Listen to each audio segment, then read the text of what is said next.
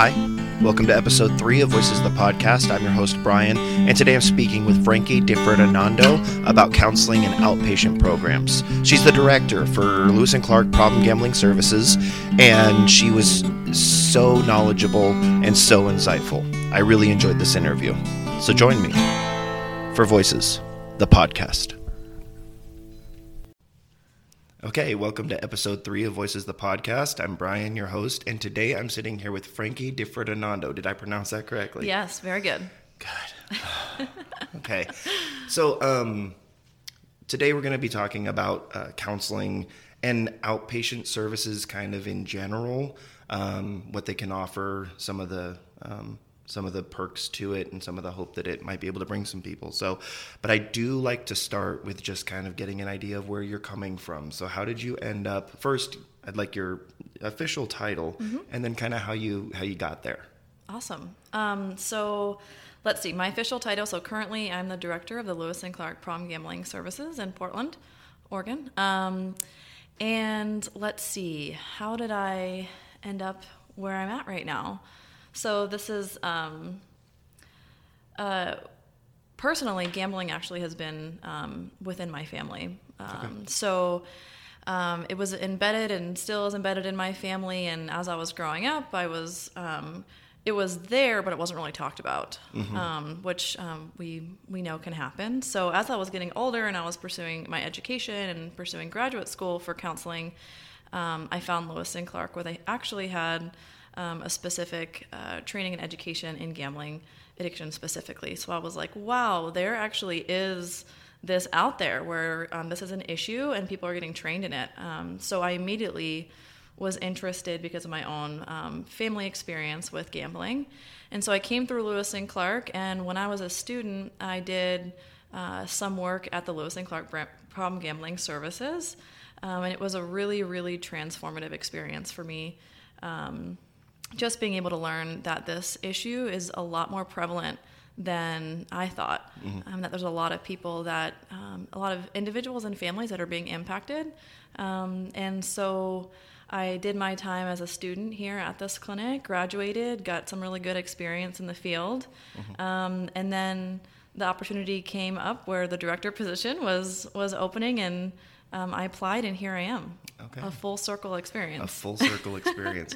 so, uh, do you see that a lot where people coming through maybe don't recognize that gambling is so prevalent and then they're like, oh, this is something that affects me? So, particularly with the people that you see coming in as students, is there are there similar stories where mm-hmm. like people's family members have suffered from absolutely i mean i think the way that i describe it to a lot of students is that it's almost like i'm going to pull the curtain back and then you're gonna see this and then you're not gonna be able to unsee it mm-hmm. um, and then once people start noticing like oh every restaurant or bar that i go into there's video poker and um, there's billboard signs everywhere, and there's that little organ crossed of the fingers yes, sign. Right. yeah. Um, or or the sign language R. Uh, right. You know that's right. Exactly. So that's kind of how I think of it now. I don't know what it means, but it's just like it's not luck. That's for sure. It's, it's not luck. No, it is not. So yeah, it's a really cool experience to watch the students come in.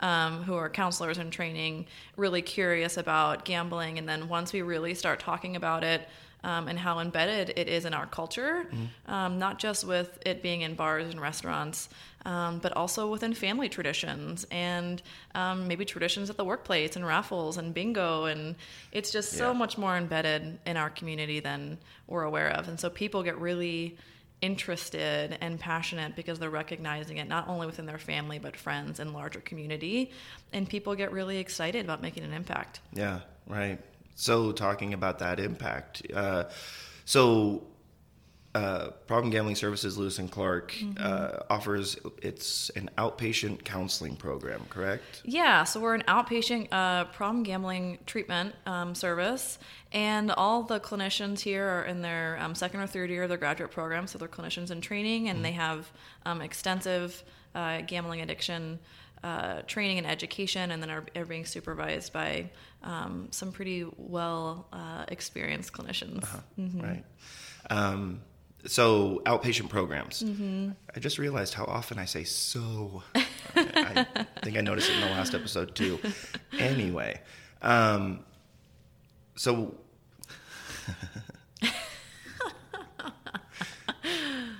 So the outpatient program, mm-hmm. uh, I think a lot of people are, are pretty familiar with inpatient treatment. What that looks like, you check yourself in for a for a particular amount of time, and then you know they're they kind of tell you what you're going to do for that amount of time, and then they mm-hmm. kind of cut you loose into the world, maybe with some kind of transition. What is outpatient care, mm-hmm. and what are some of the benefits to it? Absolutely. It's a good question. So, with our program, outpatient services looks like getting into individual, couples, or family counseling. So we offer offer all 3 um, because we know that gambling is not only impacting the individual um, who's doing the gambling, but also the whole family, potentially their friends. We have people who bring in their friends for counseling as well.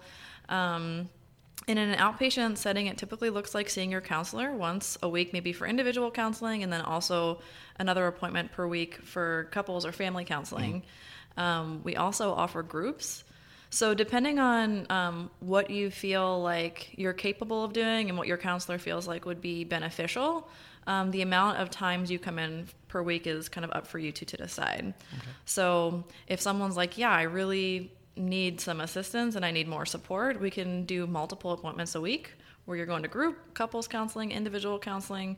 Um, or if you're just like, you know, I can commit to one hour a week and this is what I have right now, then um, that's possible as well. Right. So it's pretty flexible. Our program is really unique in that way, where we're really just meeting the person or family where they're at, um, and we make treatment goals. And it's not a time limited like uh, inpatient is, where it's a, usually a 30, 60, um, 65 day program. This is what you have. We're trying to shove everything in um, outpatient. In our program specifically, we have a lot more flexibility of figuring out what are your specific goals Right. um, within yourself and with your family. Um, and that may take three months, six months, a year. We've got people who have been here for multiple years, and you can stop and come back, um, Yes, you can. which is a wonderful thing. Yeah. When when I was receiving treatment, one of my one of my favorite parts of it was like you said, it kind of meets you where you are. It's not super disruptive. You know, mm-hmm. I, I was able to continue my job. I was able to, you know, still engage with my family mm-hmm. freely, and I was still very much able to live my life. This was just a, a piece of time that I had to carve out um, for my recovery. Mm-hmm. How well does this fit in with other programs of recovery? So, say somebody is interested in seeing a counselor to kind of unload, you know, what all the stuff that they're dealing with, um, and say that they're going to like a twelve step. You know, how how well do those two intertwine with each other? Yeah, what we know is that the more support and community that you can develop, um, the the the more sustainable your recovery is going to be. So, what we see is most beneficial is that people will come in here with the counselor, meeting them once a week, and then there are 12 step meetings, GA. There's Smart Recovery. There's other community recovery. Um, groups out there where you can receive a different level or different um, type of services and support that a counselor can't provide. Sure. So um, that's an added benefit where you're talking to your counselor once a week. It's an it's an appointment. Um, you're talking about specific things, and then you go to your 12 step meeting or your SMART meeting or any other recovery related meeting in the community, and um, you're you're talking with someone with lived experience. There's um, less restriction and boundaries there around what you can talk about and when you can talk and exchange numbers, Yeah. and there's just more support in that way. So we see that that tends to be really helpful when you're having um, both uh, support systems in place. Right. Which was my next question. Uh, are you seeing, and maybe this is a hard figure to see, but are you seeing any figures that suggest that doing both um, has a higher success rate? Well, I would say yes. The gambling or any um, addiction, for that matter, wants to keep you pretty isolated. So the more that people can seek support in multiple places, um, the the less the gambling has to kind of take hold of them. Right. So the more people you have in your corner, the less the gambling is going to be able to impact you.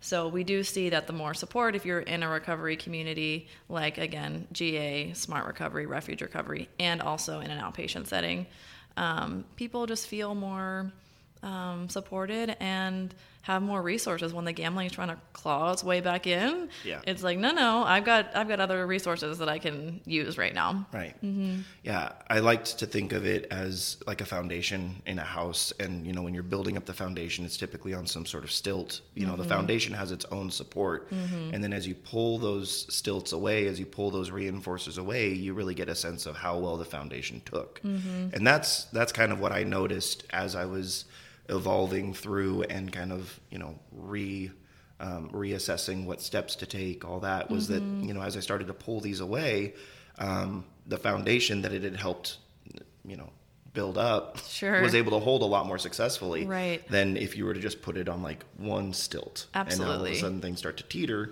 so yeah Yeah. um, I, I personally noticed that it was this kind of conglomeration of mm-hmm. a bunch of different things mm-hmm. and i was able to take a little bit from all of it um, and that you know and, i mean as of now you know two and a half years later has proven pretty successful. Mm-hmm. Yeah, I would just I would just want to add to that too. I mean, it's it's about these recovery support systems, and it's also about working, you know, with your counselor and other support systems of like what else has the gambling taken away, whether that's spending time with friends, whether that's playing the guitar, whether that's going on hikes, whether that's going to an art class.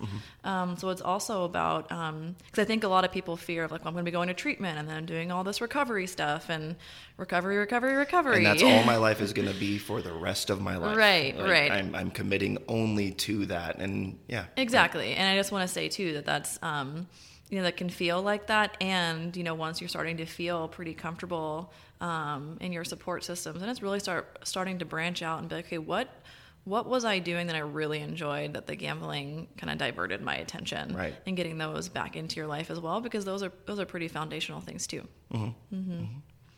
Um, so, what are some of the techniques that are used here? Um, I noticed that when I was coming from SMART and 12 step, I was able to pretty openly talk about the ideas and principles of those programs with the counselors here that seemed pretty knowledgeable of them. So, what, what's the what's the trick? How, how is it that you guys are able to kind of have this really um, malleable uh, language with people that come in for services? Yeah, I think that's a good question. So, I mean, first and foremost, um, we view humans as humans, right? So, I think there's so much stigma and um, stereotype around what someone who's addicted to anything looks like or acts like, and um, particularly with gambling addiction, too. I think there's a lot of um, just stigma in the community. So for us, first and foremost, our value is to meet the person as the person, not as the addict, not as the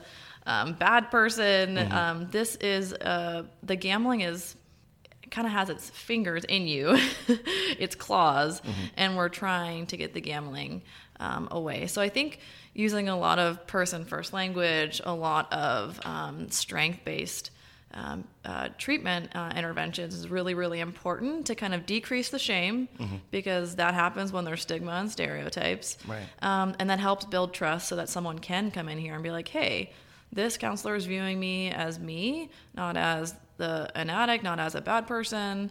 Um, there's no judgment here that I can really openly talk about that I'm still gambling and why is it happening and what I'm actually getting from the gambling and what I'm not getting from the gambling. Um, so it really starts with a level of respect and trust. Um, it's kind of the foundation. Sure. Um, and then from there, you know, uh, we really strive to figure out what's working nationally and internationally in terms of reading up on the research, current research. Um, and so some of the interventions we do, um, you know, are being researched nationally um, to figure out, okay, what is the best way of being able to tackle this? Yeah. Because the gambling's pretty pervasive. Yeah, as it turns out, it can be. now, thought exercise for you, uh, because I heard it said somewhere, and I can't remember what Sure. program it was a part of, but there is no bad motivation, right? So I think a lot of people, when they are first into recovery, they're experiencing a lot of shame, a mm-hmm. lot of kind of depleted self worth. And so I would imagine that a lot of people that come in would say things like, I'm doing this for my family. Mm-hmm. I'm doing this because I need my kids back. And, mm-hmm. and you know, one of those stigmas that you talk about is when people say things like, you got to do this for you. Mm-hmm. You know, if you're not doing it for you, then you won't succeed.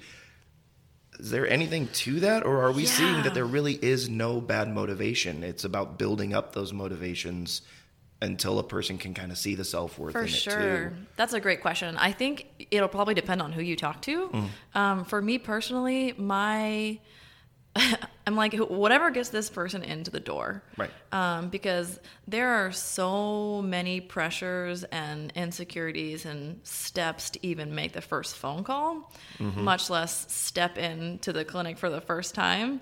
So I don't care what the reason is. Um, I'm just happy that this person came in to treatment and sought help um, for whatever reason. What we find is that if it's an external motivator, like my partner wants me to do this, or I don't, you know, want to lose my job, or whatever it is. Um, a lot of times, if they continue to work at it and they're here for a little while, we find that there's typically some internal motivation that the gambling is really working on your emotions and it's making you feel really guilty and it's making you lose time with your kids and um, we really get to how the gambling's not allowing you to live within your value system Yeah. which really increases that kind of internal motivation. So I really don't care why someone's walking in the door. we also see mandated clients. You know, we're starting to Sure. see that more where um, the gambling has gotten them into some legal trouble, and some judges are starting to understand, like, hey, maybe this person needs treatment instead of jail time. Right. Um, And so with that person, maybe it is the external motivation. Um, but once they get here, we have people who are have completed their mandate and they continue with treatment um, on their own. Right. And we are seeing that. In fact, I would love to do an episode with some member of the legal community Yes. to talk about the idea of recovery above, you know, incarceration, um, because we are seeing that when people are kind of given that that chance, that that opportunity to make right, you know, I mean, certainly was in my case very effective. Like, okay, I'm being entrusted with something, not unlike doing service work, where all of a sudden there's a little bit more accountability to it, and you know, and so the you know, uh, without pardon the term, the stakes are higher. Sure. You know, um, so yeah, I would. Yeah, that was just a random thought. I would love to be able to do an episode on that. That would be great. Yeah. So if you know anybody, I let- will. Let me know. Yeah. So we were talking about motivators. We were talking about uh, people's self worth.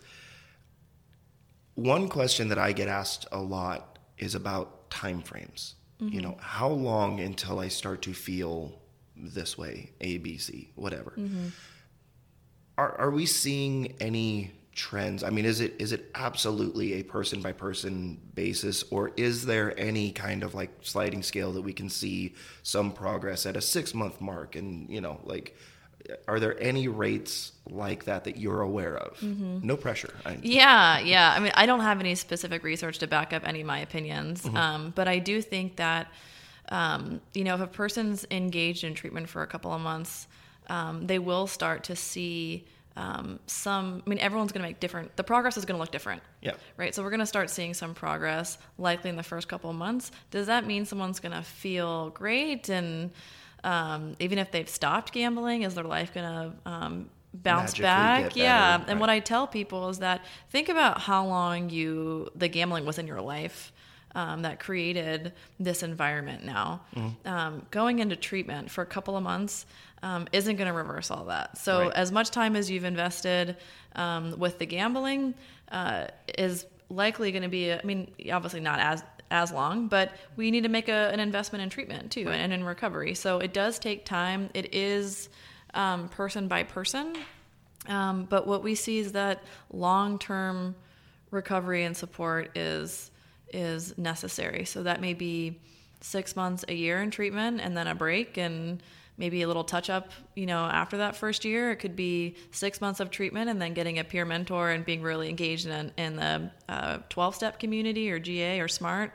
So I don't think it's um, you come into treatment for six months, you make a lot of progress, and then you're never having to worry about it again. Right. So it'll look different for everyone, but I think um, it's going to be a. It has to be integrated into life um, somehow.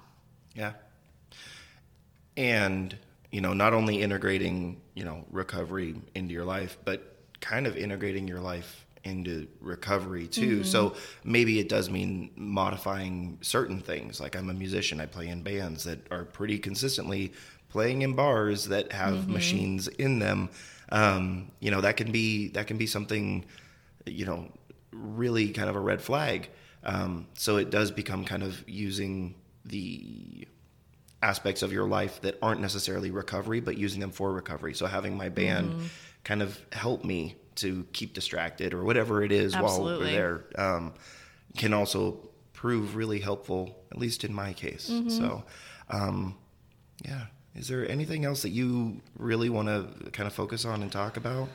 Um, I think one thing that that we talked about earlier that I had a thought that came up was just that um, recovery can can feel like you're you're being isolated, right? Because you do have to modify some things in your life, like you said. And I think specifically with gambling recovery, can be, feel even more isolating because um, alcohol and drug treatment or AA and NA are really known. Mm-hmm. Um, and so I just wanted to say that there is um, a community of people who are struggling with gambling. Right. Um, you have to kind of seek out and do a little bit of kind of searching, but but they're out there. Um, and that's one thing that I do particularly love about um, our treatment services here is that we do try to have um, we want to work really closely with mentors in the community. We want to stay up to date of what's going on in GA and SMART. We want to connect people to those meetings. And we also have community events here at the clinic to um, invite people who are struggling, who are clients, who are not clients, who are family members, just to have a space of like, hey, there are there are more of us out here that can come together and make a big change and support each other. Um, because I think initially, if someone's not used to treatment for gambling, um, they don't really know where to look, and they're like, "Is there a community out there mm-hmm. um, struggling with this, and that can can help?" Right. And um, there is, there is. Great. So somebody, um, you know, somebody has you know taken that step to recognize that there is a problem uh, they have an unhealthy relationship with gambling how do they contact you yeah, multiple ways. Mm-hmm. Um, so you can call us directly. Um, 503 768 6325. Mm-hmm. Um, but you can also uh, uh, look online. We have Lewis and Clark Problem Gambling Services. You can call the 1 877 My Limit number. Mm-hmm. Um, you can also go on the OPGR website and type in your zip code, and it'll actually show you the most, uh, the closest treatment center um, to where where you are. Right. Um, so if it's not us, find find a place that that is close to you, that that fits within your values, and that's convenient. Yeah. Um, just find something. Are you aware of any national hotlines that because at this point, like we're getting listeners up in Canada. Um, nice. so do you know of any kind of broader spectrum so that it's not necessarily Oregon specific, but you know anybody, somebody in Atlanta could call this national hotline and get resources in their area. Yeah. Are so you aware? A good website is the ncpg.org. Okay. Um, so it's the National Council on Problem Gambling. Um, they have a whole bunch of resources mm-hmm. um, nationally. Mm-hmm. So they'll have the national hotline number. They'll have um, your state and provide uh, treatment centers within your state and your city. Right. Um, so that's a really good resource for people to go to if they're not in Oregon. Fantastic. Yeah.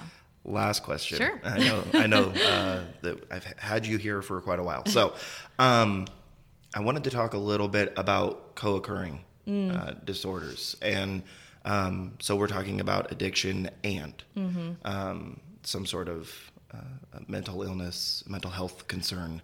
Um, you know, I just wanted to kind of give you a I platform think that's to talk so a little important. bit about Thank it. you for bringing that up, Brian. Yeah, I mean, what we know is that most people who are struggling with gambling or any addiction, for that matter, there is some underlying um, anxiety or depression or stress or relational issue right. um, that is can be really driving the gambling. So um, it's really common. I think the number is around 75% of people who come into gambling treatment also are struggling with some kind of mental health symptom as well.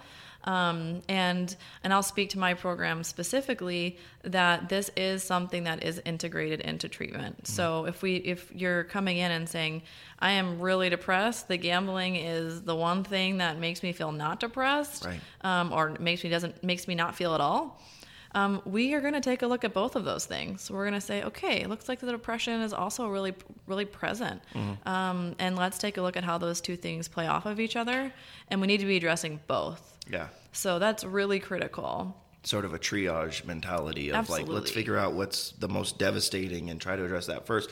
I would say probably typically it's uh, the hemorrhaging of money. Let's get that, at least get a safety plan involved for that. And then we can kind of do this deep dive into other things. Yeah, and I think it's really important to state this, um, and I didn't say this earlier, is that we are not an abstinence based program. So if someone's coming in here saying, okay, the gambling is gotten way out of control, um, it's not our job to say, yeah, this is what you need to do.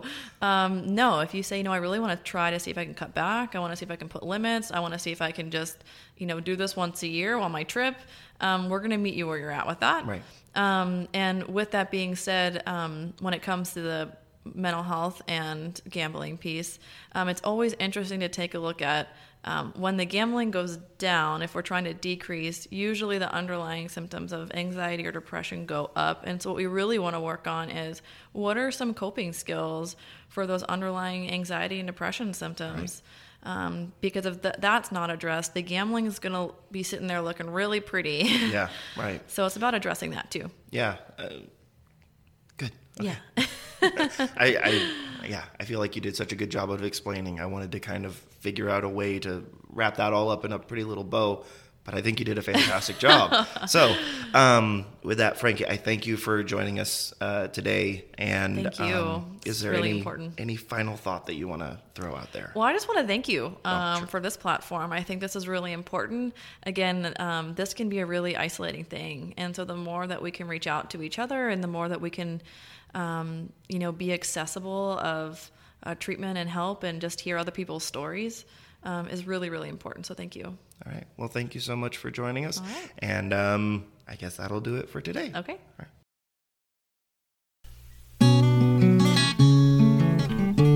Okay, I want to thank Frankie for joining us today. If you want more information about VPGR and what it is that we do, you can visit us at vpgr.org. Make sure you follow Voices the Podcast on Facebook and let us know how we're doing. Next month is Problem Gambling Awareness Month, and I think we've got something pretty special planned. Something that we haven't done before, and something that we're really excited about. So make sure you stay tuned to Voices, the podcast.